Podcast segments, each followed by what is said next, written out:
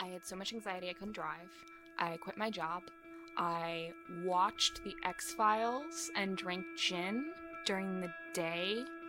And I played Neopets. like when I played, no, I'm not even kidding. I went through like a regression stage. These are my new wigs, you know, and like she would bring home her two new wigs. And I, I wonder if my mother hadn't died, and also if I hadn't, you know, grown up in the public eye, I feel like I probably, I probably would have come out at like 15, 16. When I was having crushes on girls, I would have recognized what it was. Going to I could have done this, I could have done that. And he goes, That's why I didn't tell you.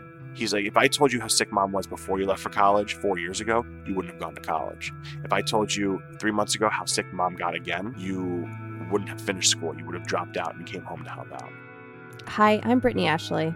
Maybe you know me as that queer chick who writes things, or maybe you don't know me at all. But if you knew me in kindergarten, you knew me as the kid whose mom died on Valentine's Day. In this podcast, I'll be talking to other members of the Dead Moms Club while also highlighting some of pop culture's representations on losing a mother. The first episode of Don't Tell the Babysitter Mom's Dead will be released in two weeks.